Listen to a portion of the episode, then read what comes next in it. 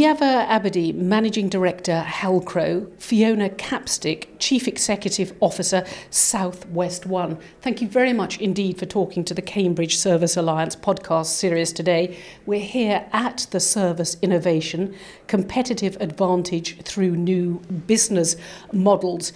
If we begin with you, Yaver, can you tell us a little bit about your role at Halcrow and why you wanted to come to this conference today? Thank you. Yes, I'm a member of Halcrow's Group Board, and I've been responsible for a major transformation program that we're undertaking. And I wanted to come to this event to learn more about how other organizations are dealing with similar change and challenges. And you indeed looked across a long view, as some would say. You know, some of your graphs went back to the Second World War, and you know, just seeing the growth and the changes that the company has been through. And it is a global company. It's a very global company, and the fundamental challenges of change for us are about dealing with its global nature and actually becoming truly global in our outlook. And Fiona, you have been around at Southwest One for 3 years? Yes, indeed. I started in 2009. The contract had actually already been running for a couple of years before that, and I've been there ever since. And tell us a little bit about the partnerships that are involved, because I think it's 75% company owned, 25% three public bodies. So yes, it's 75% owned by IBM, and the other 25%, our partners, are Somerset County Council, Taunton Deane Borough Council and Avon and Somerset Police. And you are indeed subject to a lot of changes in the public sector and the private sector, political incentives and motivations too. And I think you said the only time they agree amongst themselves is when they disagree with you. Yes, certainly with the nature of the political organisations where you have a membership and the officers. So we have that in both of the councils, and then of course between the police constabulary and the authority. There is quite a lot of complexity in arriving at change agreement with all of the partners together. And your challenges were on a global scale. For instance, I think you looked at your organisation, you used a delta change model, and you regionalised because, you know, people were pointing out to you if you flew to a country, it took you 12 hours to get there. Your decisions were slow by comparisons with their time zones. So different challenges from Fiona, but a need for fleet of foot. Absolutely. Agility is really the key word in all of this. And what we wanted to do was to make sure that the decisions we make are made right next to our customers, but the responses we make are truly drawing on the global skills and excellence we have throughout our organization. So managing that challenge of responsiveness, but a joined up answer or solution to a customer's needs was really what drove our change program. And Fiona, you said that in your team you employ 1,300 people, 1,100 of them are from the public sector. It's times of change. You are, of course, a regional body trying to create regional growth. But how do you cope with the challenges that confront you, particularly at a time of economic crisis and public sector cutbacks? Certainly we see a lot of discussion in the public sector about the future of the organisation and how change will affect people. A lot of rumours that we have to spend time scotching with the organisation to ensure that we all stay focused on our role, which is to deliver services to the citizens of Avon and Somerset. Now, Yaver, you said we were living in a bipolar world, but it's a global world which has many challenges that can lead to business success as well. Does structure an organisation and conferences like this help you, if you like, to see where you're going in the future? Definitely. I think one of the things that's really important about this conference from my point of view is that my organisation is trying to actually go in reverse to what many of the organisations here are doing. Here we have organisations that are product focused, they're technology driven, who are trying to become more service oriented, more close to the customer and offer services. We're a service organisation that's trying to do the opposite, develop a capability to develop products for our customers to work more efficiently around the globe. So yes, it absolutely is helpful for me to see the reverse journey, to chart our course in the direction that we want to go. And Fiona, you've of course, started and lived under the public sector regime of performance indicators. But you thought we needed to rethink our definition of these indicators. Do you sort of occasionally have to tear up those strategic plans, bang people's heads together and say, well, look, this isn't suited to the world in which we're now living? Yes, and certainly we're going through that quite a lot at the moment. The environment in which the agreements were reached 4 years ago was very different to that in which we are today. Today there's much more cost focus, and in looking at some of those indicators, the key performance indicators, it's important to understand which are relevant today and which actually should now be disbanded and move on to something more appropriate. And is the technological world and the technological challenges, if you like, presenting you with new difficulties, or do you see them as opportunities?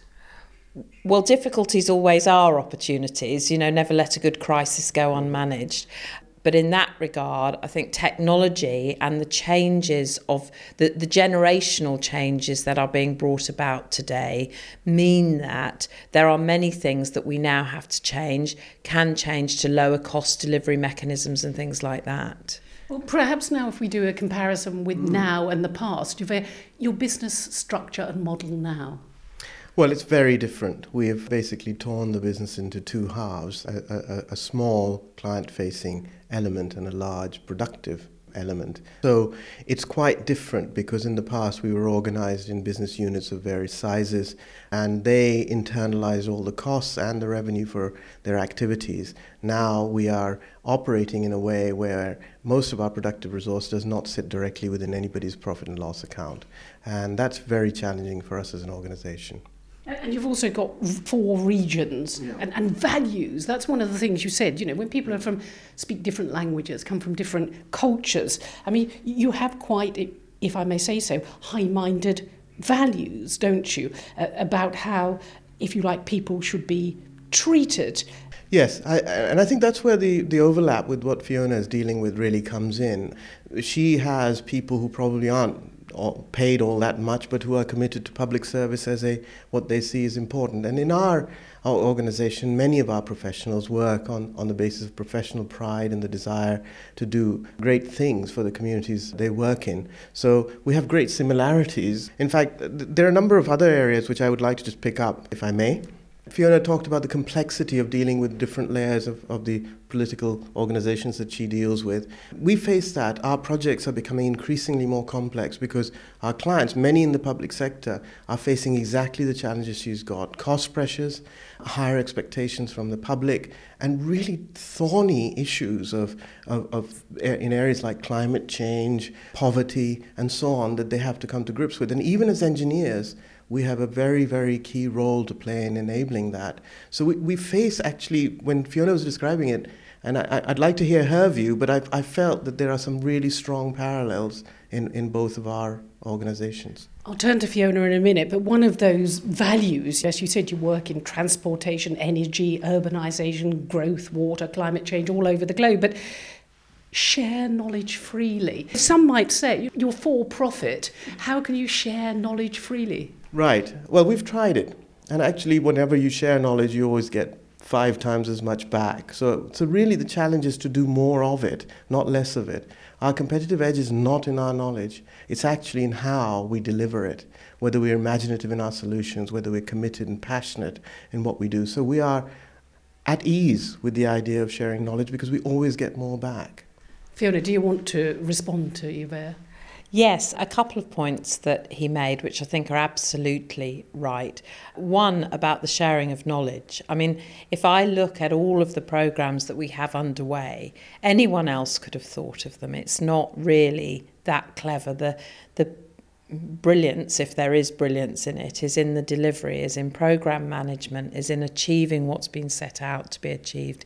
And there aren't many groups that have got the tenacity to do that, and it really is that tenacious attitude to it that is so important.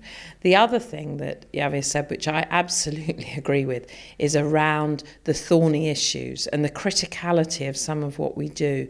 I personally, in my years in IBM, have not previously worked in jobs where decisions that you're making really are life and death, or the care of people or how they're able to live out their lives. And yet in this relationship between the private and the public sector, that's absolutely what we're doing. It's how people live their lives.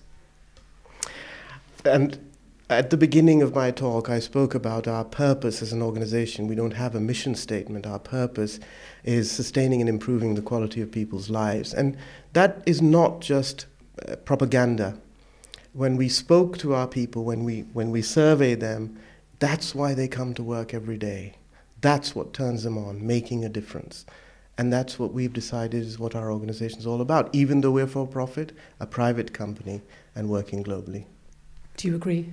Absolutely, yes. You have to have people there that have a passion for what it is that they're delivering, getting everybody in the organisation. And as you said earlier, I've got 1,300 people, many from the public sector, some direct employees and, of course, IBM employees. If we can get a common goal, then actually achieving it becomes very much easier. And do you, Yaver, share some of Fiona's, if you like, trials and tribulations? She said that Southwest One, when it started up, was a highly controversial, unpopular alliance of companies and the public sector, because when you're talking about these values, you forget that there's confrontation inherent in them.